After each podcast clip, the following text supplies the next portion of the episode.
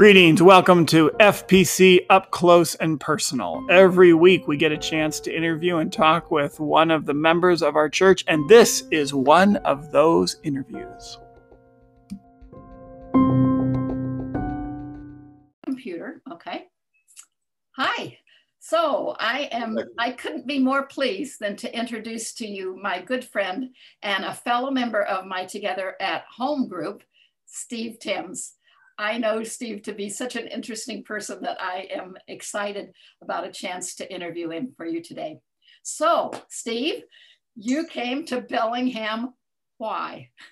oh my goodness, it's it's complicated, and, and there's multiple reasons, but um, the chief of them is that um, one by one, all three of our daughters independently moved to Bellingham to live, and um, that wouldn't be so bad, but they dragged our grandchildren with them. And, and that was just intolerable. So we, we had to move up here. Uh, there are other reasons too, but um, that, that's certainly the, the key one. Sure. And many of you may know those girls of whom Steve speaks. I'm talking about Claire and Meredith and Hannah. And it's been so fun to have their families and their, their children, and especially Hannah's new baby. all, yes, in, all in our church. So Monica and Steve followed their girls from California, where um, Steve was an attorney. And in fact, as I remember, Monica was here arranging things at the house while you were still practicing. Are, are you practicing now, Steve?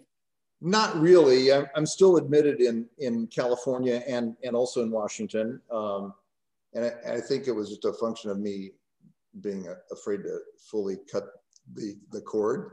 Uh, but I, I, would say I'm I'm a recovering attorney at this at, at, this point. I do some pro bono work, and that's largely it. Yes. And what kind of law did you practice? Or, um, it was all uh, business and real estate litigation. So uh, technically, I was a trial lawyer. Um, I was an expert on the last thing that I tried, and not much else. So that's, that's uh, how I describe a litigator. Well, I know you to be an expert. I've just enjoyed getting to know you both in choir and in our small group. But I, uh, one of the questions that um, that Doug likes to ask for people in our intellectual pathway is, um, what does what does curiosity? How does curiosity build your faith? Because I think you are a very curious person. Um, I am. I, I think we all are in our own ways. Um, I, I would say, oddly enough, maybe curiosity is fundamental to my faith. Um, I, first of all, I think I start with the premise that it's God given. Um, who hasn't run across a three year old that is just chock full of uh, hows and whys constantly? Um, and I think uh, we carry that through um, if, if we're you know acting accord, according to what God has given us. I think we carry that through to adulthood. And I think the reason is that God is uh, ultimately all about truth. And, and if you're curious, that leads to discovery. Discovery, I think, leads to knowledge. Um, knowledge leads to, to truth, hopefully. Um, I think it's interesting that God describes himself, or at least one of his key attributes, as, as truth. I mean, Jesus said, I am the way, the truth, and the life. Um, later on in that in that book, in the book of John, he describes his adversary, um, Satan, as the father of lies. So again, I think I think God is about truth. He is all for it, and as Christians, as believers, um, so should we. I, we we should be all about truth, and we should not be afraid of it. We should we should go after it. We should not run away from it. Um, and then from there, for me, um, from truth, you know, uh, hopefully I'm reasoning correctly, and based upon reason, I get to faith. It it um, it is a foundation for faith, I would say in in my case, um, and that I, that just makes me curious about things like history and archaeology.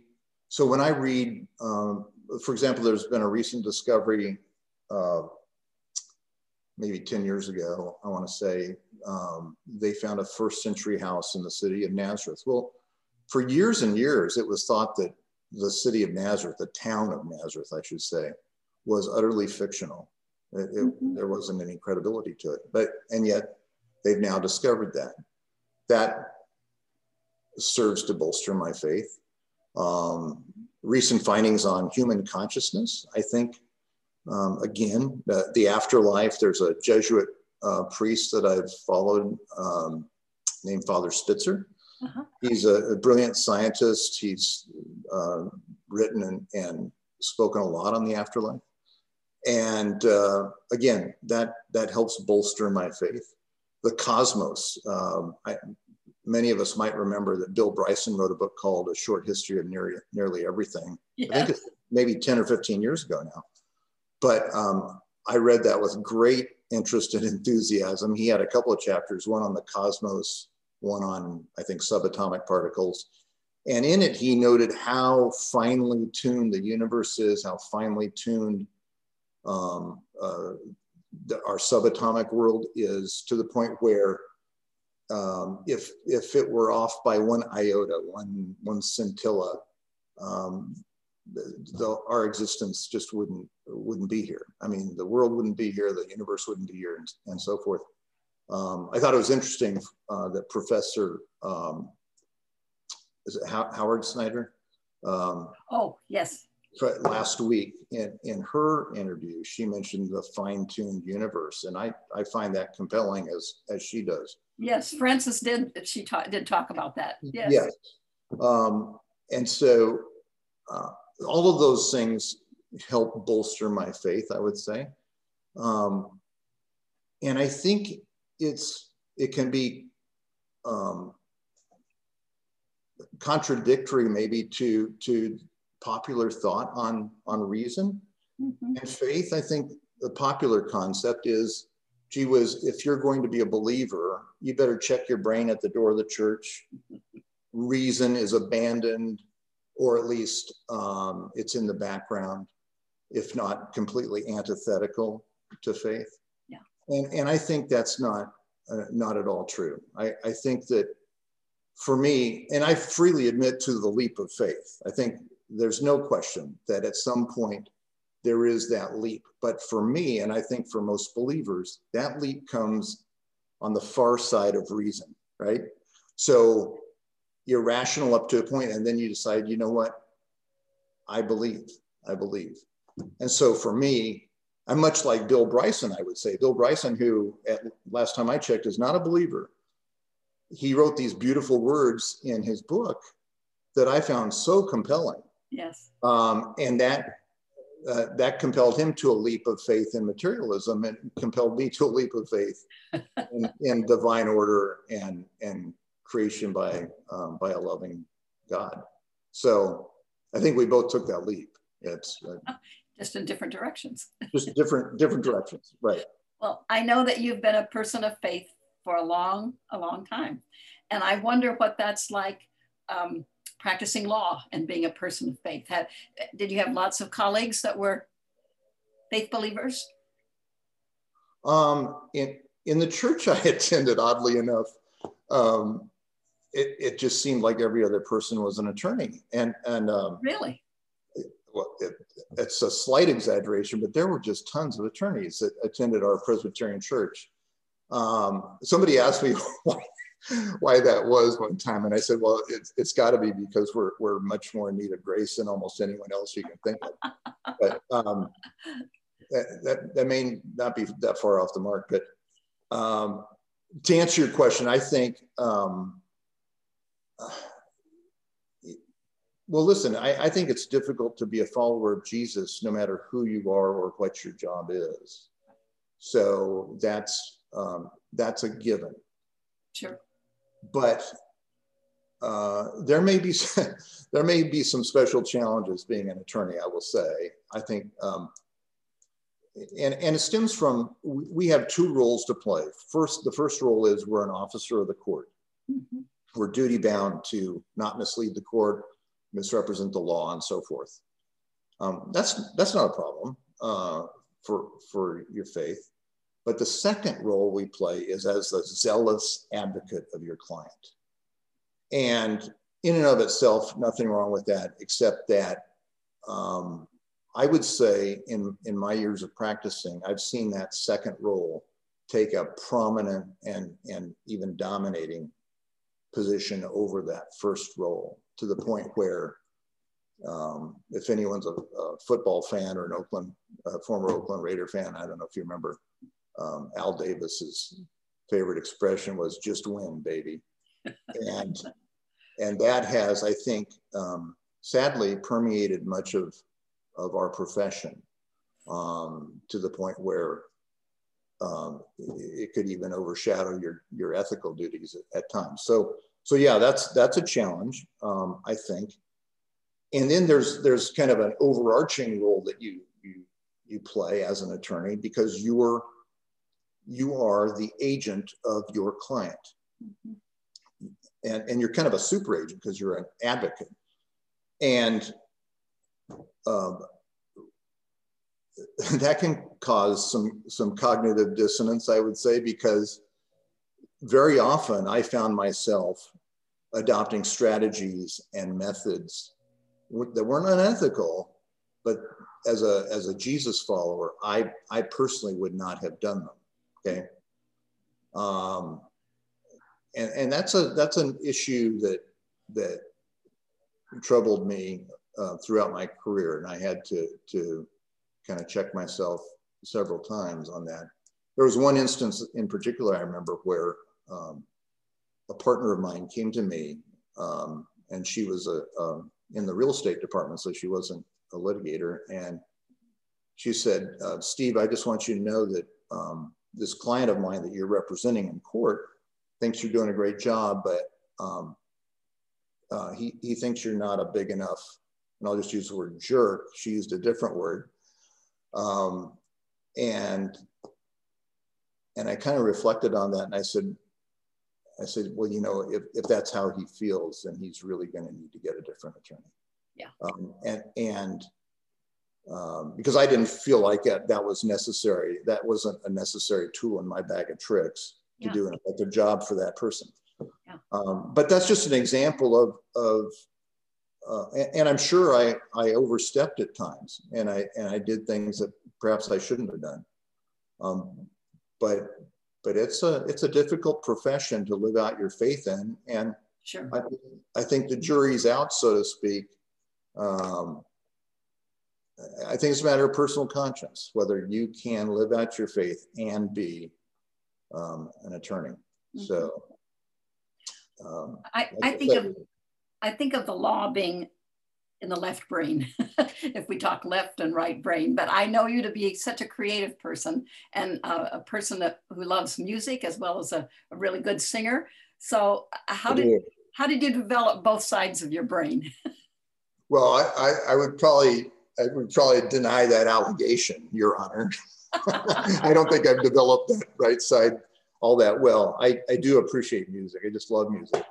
Um, to the extent it's developed at all, I would say it, it's a combination of good genes and God's grace, probably. Um, the good genes part was my uh, my mom, as a college student, was a, a, very accomplished organist and pianist, and she played for the Church of the Open Door um, in Los Angeles. And if anyone's been down there, if you remember, it's not there any longer, but there was the Jesus Saves um, sign. Well, that was that was the church she played for when she was going to Biola. Interesting. And, yeah, and, and then and then the other part is that for me, it's just a, a gift. It's it's it's God's gift to to maybe refocus me on uh, on things. There, there's just nothing like singing together in a choir. I think uh, that reminds you of of what it's like to be in Christian community and and singing in harmony instead of uh, discord. Which we always hope to do if we ever get to have choir again. yes, I'm looking forward to that. I know. I truly believe that um, when you get to sing, you get to pray twice. yes, absolutely. You already mentioned some books. Any other interesting books you've read lately, or do you, you with all your grandchildren and as busy as your daughters keep you? I don't know if you have time to read anymore, but have you read anything you want to? Well, I'm a great collector of books, and and what that means is I I start many and I finish few.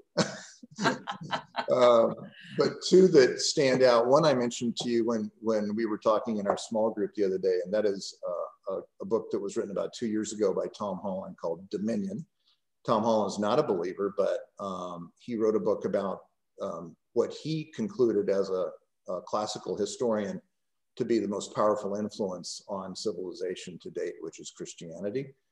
Uh, it's a fascinating read. It's just, uh, uh, it's, it reads like a story. And, uh, and his thesis is that um, many of the, the virtues we pursue today um, and, the, and the things that we uh, maybe attribute to other causes really boil down ultimately to the Christian revolution that occurred 2,000 years ago.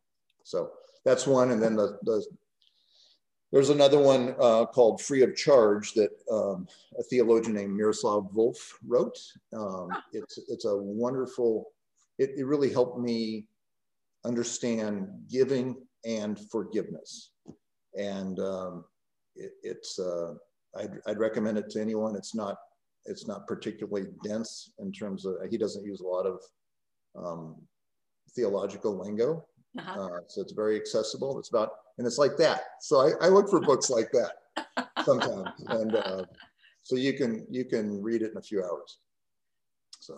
Steve, do you have any encouragement for the church? It's been a very interesting year that we've all lived through, but what encouragement do you have for all of us, but specifically for those of us in the church with you? Um, I would just, you know, notwithstanding our discussion of, of reason and, and all that, I, I would say my encouragement for the church is really wrapped up in the what what the Jews call the Shema. Mm-hmm. Hear, O Israel, the Lord uh, your God, He is one. Love the Lord your God with all your heart, soul, and strength. I think is how it goes. Mm-hmm. Uh, because reason gets you only so far. You will not know God with your reason. As Peter Kreeft says, he, he wrote a book called uh, Christianity for Modern Pagans, another book I'd recommend.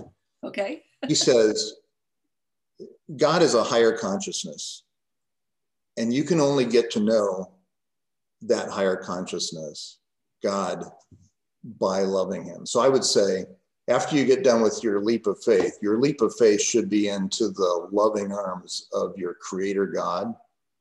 And by getting to know him through loving him, um, I think that's the way forward for all of us. Steve, that's that's great. That's really wonderful. I, well, I, can I pray for you? Please. Thank you. Gracious Heavenly Father, you are so good to us when you when you place people like Steve Timms in our lives. Um, thank you, thank you for three his three daughters and grandchildren bringing him and Monica to to our lives. Thank you for what he does um, in in a, our small group, what he does when he talks with anybody, and uh, especially what he does when in in choir. You are a great God, and we are so lucky to have a mind like Steve's in our midst.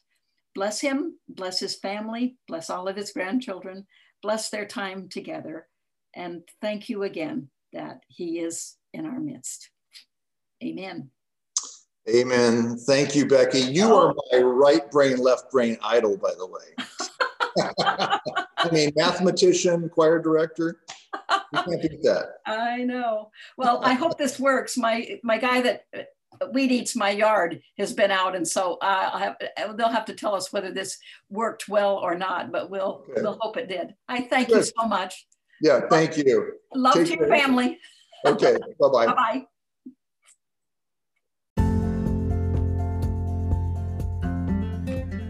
Thanks for listening to another FPC podcast. We encourage you to subscribe every week. You will be receiving some of the interviews that we do, as well as the sermon, as well as some of the music that we have. And we are also including some FPC special events. We encourage you to subscribe. Thanks for listening.